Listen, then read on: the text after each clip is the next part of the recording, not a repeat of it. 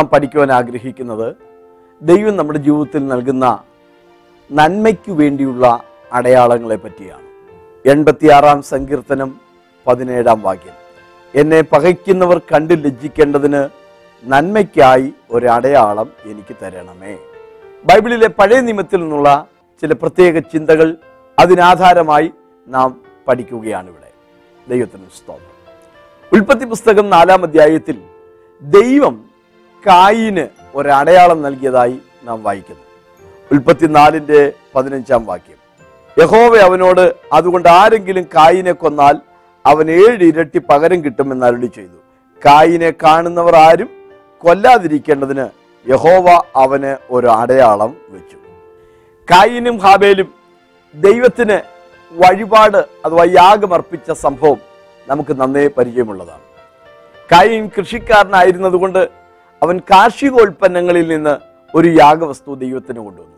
ഹാബേൽ ആട്ടിടയനായിരുന്നതുകൊണ്ട് അവൻ ഒരു ആട്ടിൻകുട്ടിയെയും യാഗാർപ്പണത്തിനായി കൊണ്ടുവന്നു.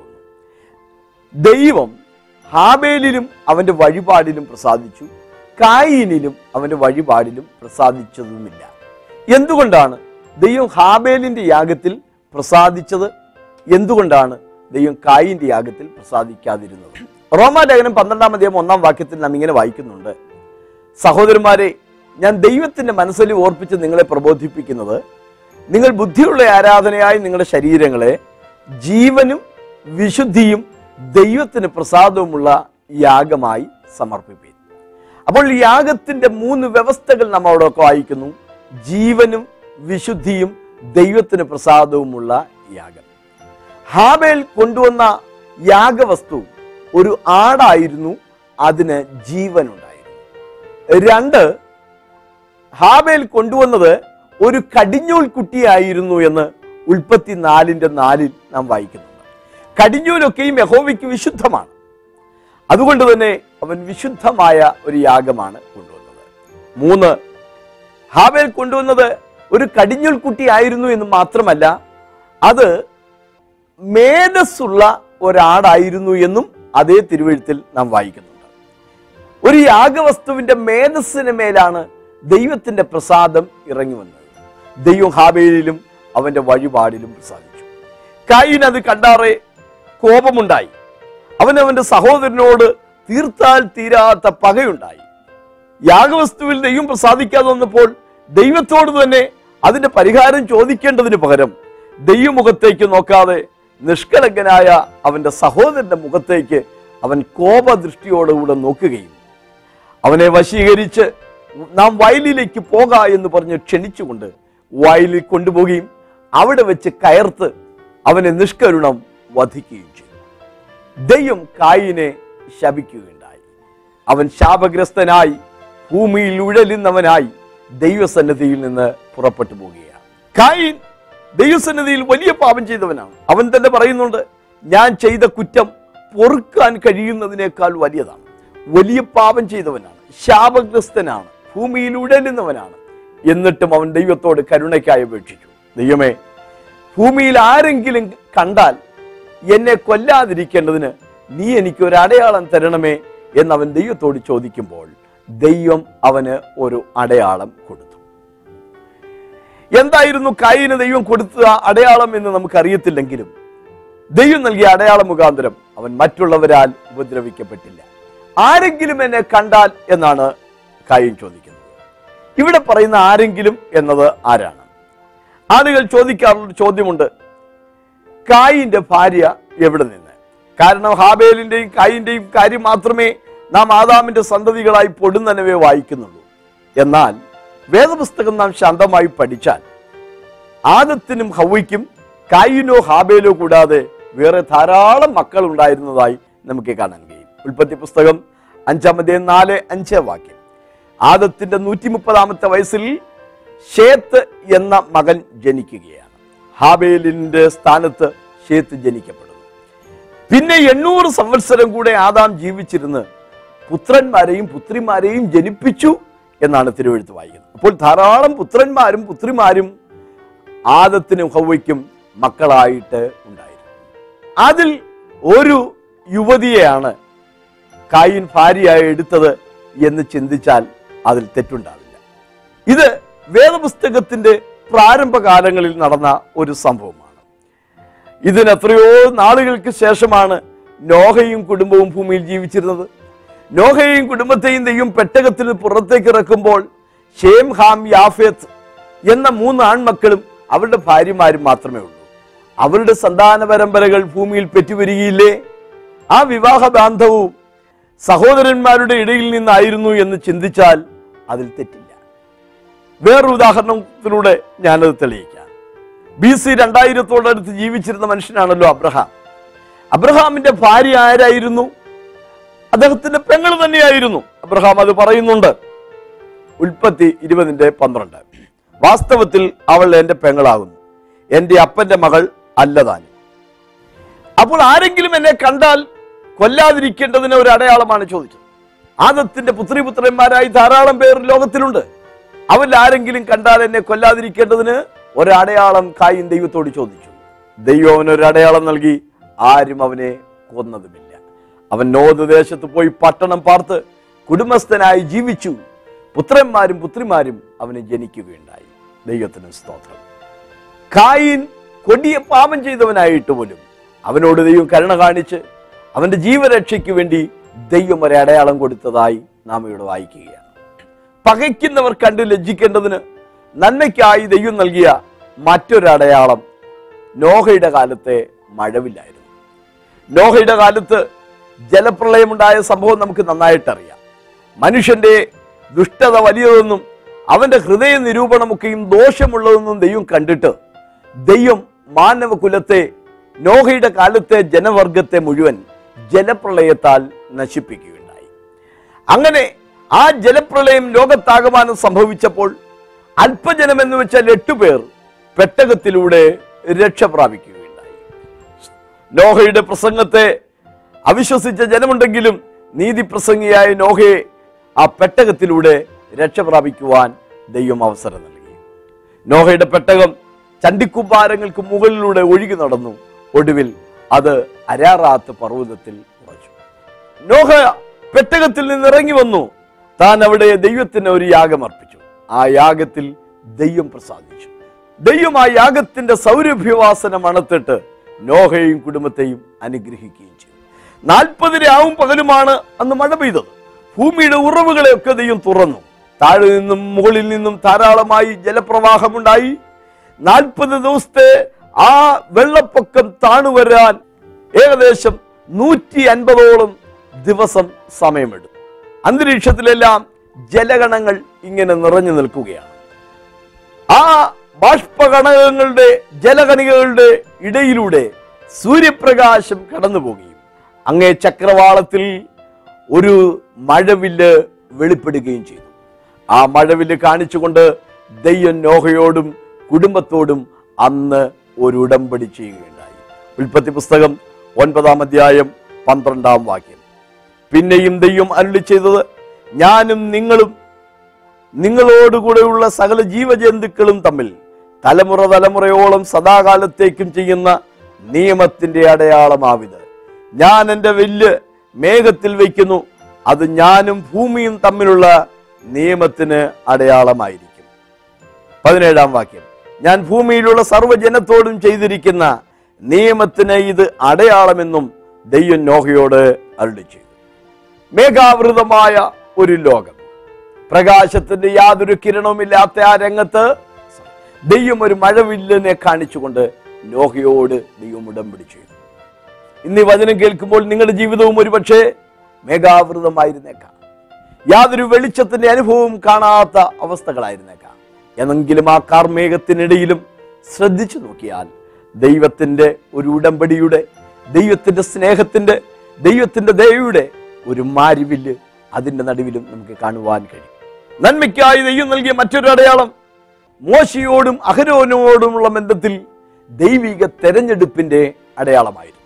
മോശയും അഹരോനും ദൈവിക ശുശ്രൂഷകൾ ചെയ്ത് മുന്നോട്ട് പോകുന്ന കാലത്ത് ഒരിക്കൽ മരുഭൂമിയിൽ വെച്ച് കോരഹ് ദാൻ അബീരാം ഓൻ തുടങ്ങിയ ചില വ്യക്തികൾ അവരുടെ ആത്മീക ശുശ്രൂഷകൾക്കെതിരെ മത്സരിക്കുവാൻ തുടങ്ങി.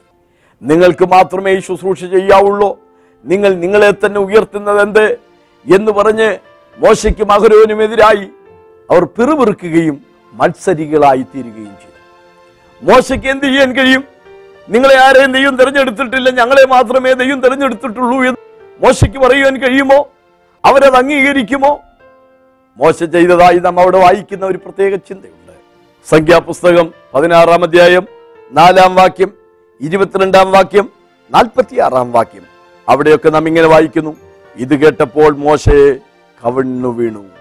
മോശയുടെയും അഹരോന്റെയും വ്യക്തിത്വത്തെയും ആത്മീക ശുശ്രൂഷയും ചോദ്യം ചെയ്യുന്ന മത്സരങ്ങൾ പിറുപിറുപ്പുകൾ വന്നപ്പോൾ മോശ ചെയ്തത് എന്താണ്? അവന്റെ ദൈവസന്നിധിയിൽ കവിടുന്നു. ദൈവത്തിന്റെ മക്കളെ നിങ്ങൾക്ക് മറുപടിയില്ലാത്ത നിങ്ങളുടെ ചങ്കിനെ ഉടയ്ക്കുന്ന ചോദ്യങ്ങളും പ്രശ്നങ്ങളും വരുമ്പോൾ നിങ്ങൾക്കും എനിക്കും ചെയ്യാൻ കഴിയുന്ന ഒരു കാര്യം നമുക്ക് ദൈവവും ബാകെ താണ് ദൈവത്തോട് നിലവിളിക്കുവാൻ കഴിയും.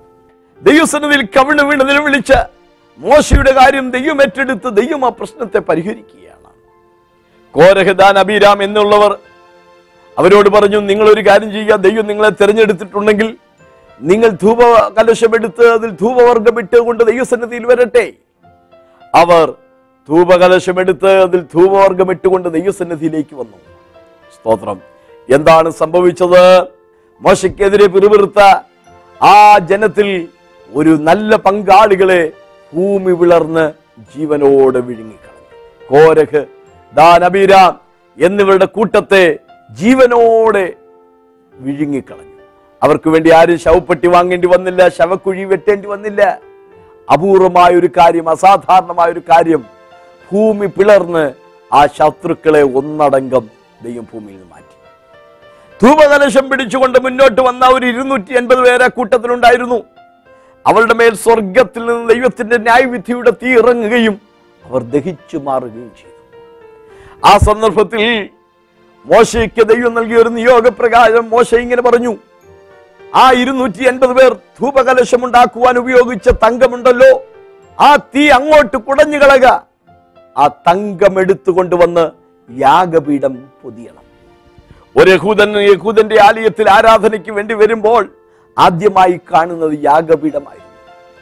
യാഗപീഠം താമ്രത്തൊട്ടി കാഴ്ചപ്പമേശ കവരവിളക്ക് ധൂപപീഠം സാക്ഷ്യപ്പെട്ടകം കൃപാസനം എന്നീ ഏഴുപകരണമുണ്ടെങ്കിലും ആലയത്തിൽ ആദ്യമായി വരുന്നവൻ കാണുന്നത് യാഗപീഠമാണ്. ആ യാഗപീഠത്തിൽ പതിച്ചിരിക്കുന്ന പൊതിഞ്ഞു വച്ചിരിക്കുന്ന ആ തങ്കത്തിന്റെ തകിടുകൾ ഒരു കാര്യം വിളിച്ചു പറയുകയാണ്. ദൈവം തെരഞ്ഞെടുക്കുന്നവനല്ലാതെ ആരും ഈ സ്ഥാനം സ്വതവേ എടുക്കുന്നില്ല. അഹരോന്റെ പൗരോഹിത്യ ശുശ്രൂഷയ്ക്കുള്ള ദൈവത്തിന്റെ അംഗീകാരമായി ആ തകിട് അവിടെ നിലനിൽക്കുകയായിരുന്നു. അതുകൊണ്ട് മാത്രം ഒതുങ്ങാതെ ദൈവം ഒരു അടയാളം കൂടെ അവിടെ നൽകുകയാണ്. ഇനി മേലിൽ ഇതുപോലൊരു മത്സരികൾ ഉണ്ടാകാതിരിക്കേണ്ടതിന് എല്ലാ ജലത്തിനും എന്നേക്കും ഒരു മുന്നറിയിപ്പായിരിക്കേണ്ടതിന് ദൈവം അവിടെ ഒരടയാളം കൂടെ നൽകുകയാണ്. ഇസ്രായേൽ ഗോത്രം പന്ത്രണ്ട് ഗോത്രത്തിൽപ്പെട്ടവരോടും ഒരു ഗോത്രത്തിന് ഒരു വടി വീതം. എല്ലാ ഗോത്രത്തിൽ നിന്നും ഓരോ വടി വീതം കൊണ്ടുവരുവാൻ ദൈവം ആവശ്യപ്പെട്ടു.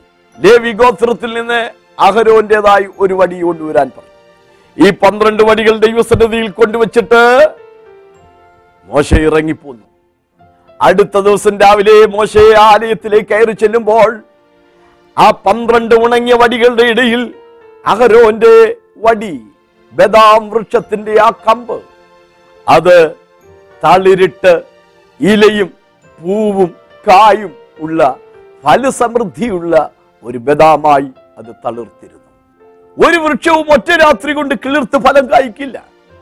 ഇന്ന് അത്യുൽപാദന ശേഷിയുള്ള കുറഞ്ഞ കാലം കൊണ്ട് ഉൽപാദനം നടക്കുന്ന ധാരാളം സസ്യവൃക്ഷാദികളുണ്ട്.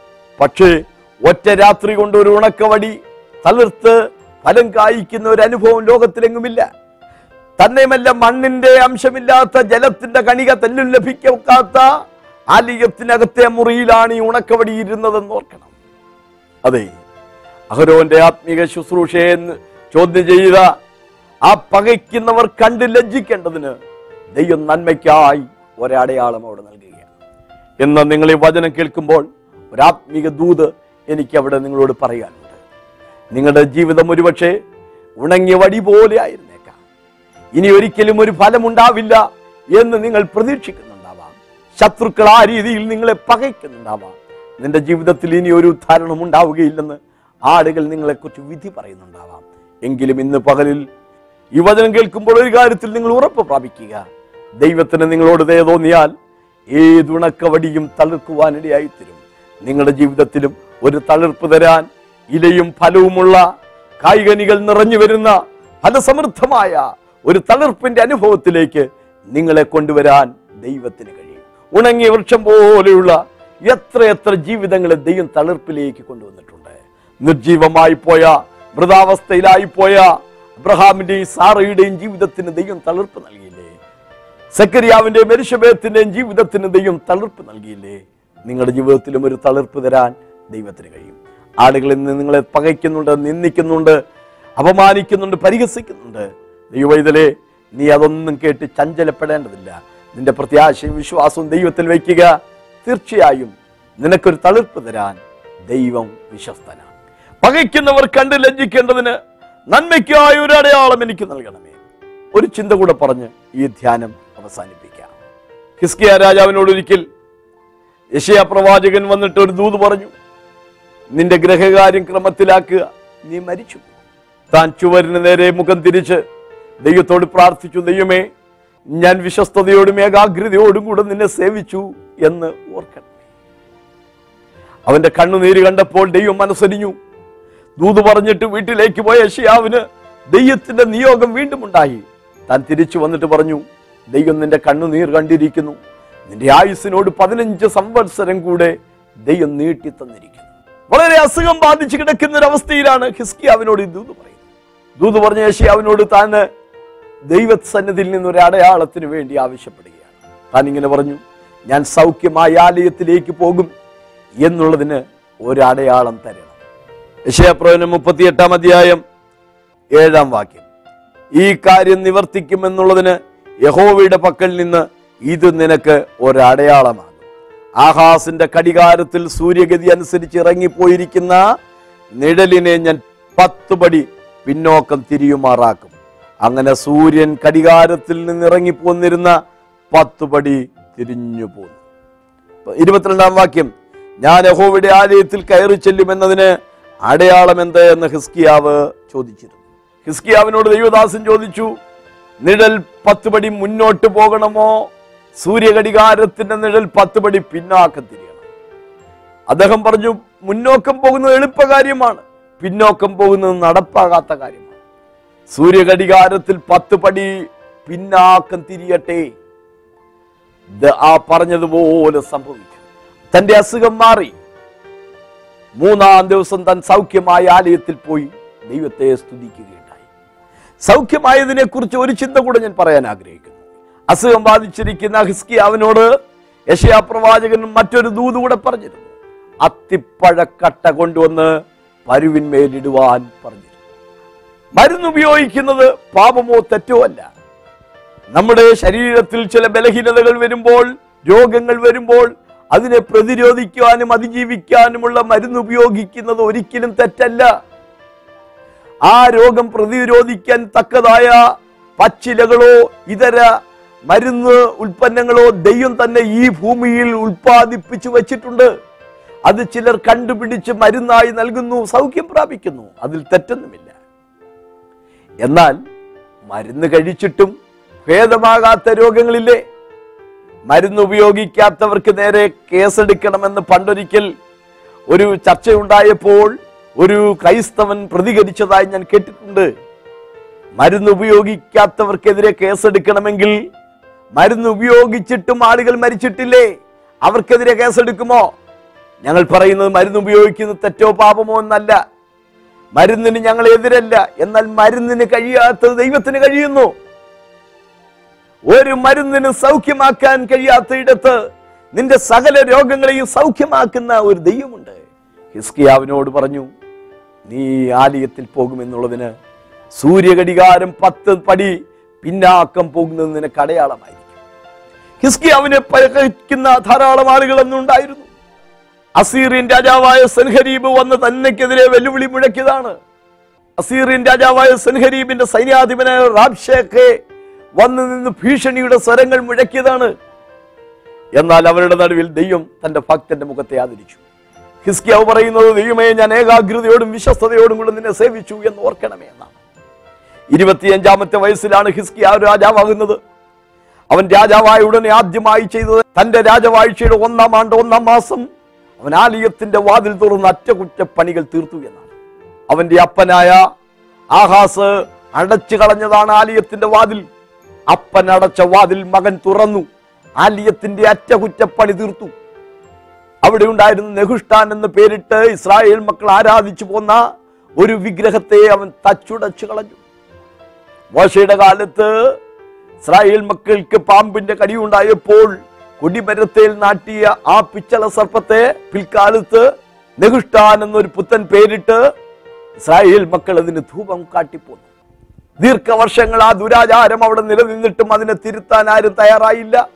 പക്ഷെ ഹിസ്കിയാവ് ധൈര്യമായി അതിനെ ദേശത്തു തൂത്തറിഞ്ഞു. തന്നെയുമല്ല തന്റെ ഹൃദയം ദൈവസന്നിധിയിലേക്ക് ആഗ്രഹമായിരുന്നു. ഇസ്രായേലിലെയും യഹൂദയിലെയും രാജാക്കന്മാരെ കുറിച്ച് പലരെയും കുറിച്ച് നമ്മൾ വായിക്കുന്നത് ഹൃദയത്തിന് പ്രസാദമുള്ളത് ചെയ്തു എങ്കിലും പൂജാഗിരികൾക്ക് നീക്കം വന്നില്ല എന്ന്. ദൈവത്തെയും മാമോനെയും കൂടെ സേവിച്ചവരാണ്. എന്നാൽ ഹിസ്കിയാവ് യാതൊരു പൂജാ വിഗ്രഹങ്ങളെയും തന്റെ ഭരണകാലത്ത് ഇസ്രായേലിൽ വാഴുവാൻ നിലനിൽക്കുവാൻ താൻ അനുവദിച്ചില്ല. നെഹുഷ്ടാനെ പോലും താൻ പുറത്താക്കി. അതാണ് താൻ ദൈവത്തോട് പറഞ്ഞത്. ദൈവമേ ഞാൻ ഏകാഗ്രതയോടും വിശ്വസ്തയോടും കൂടെ നിന്നെ സേവിച്ചു എന്ന് ഓർക്കണമേ. ദൈവത്തിലെ നിന്നെക്കുറിച്ച് ദൈവത്തിന് ഓർക്കാൻ എന്തെങ്കിലും ചിലതുണ്ടോ? ദൈവസേവയിൽ ദൈവത്തിന് നിന്നെക്കുറിച്ച് ഓർക്കാൻ എന്തെങ്കിലും ചില കാര്യങ്ങൾ നിന്റെ ആയുസ്സിൽ ചെയ്യുവാൻ നിനക്ക് കഴിഞ്ഞിട്ടുണ്ടോ?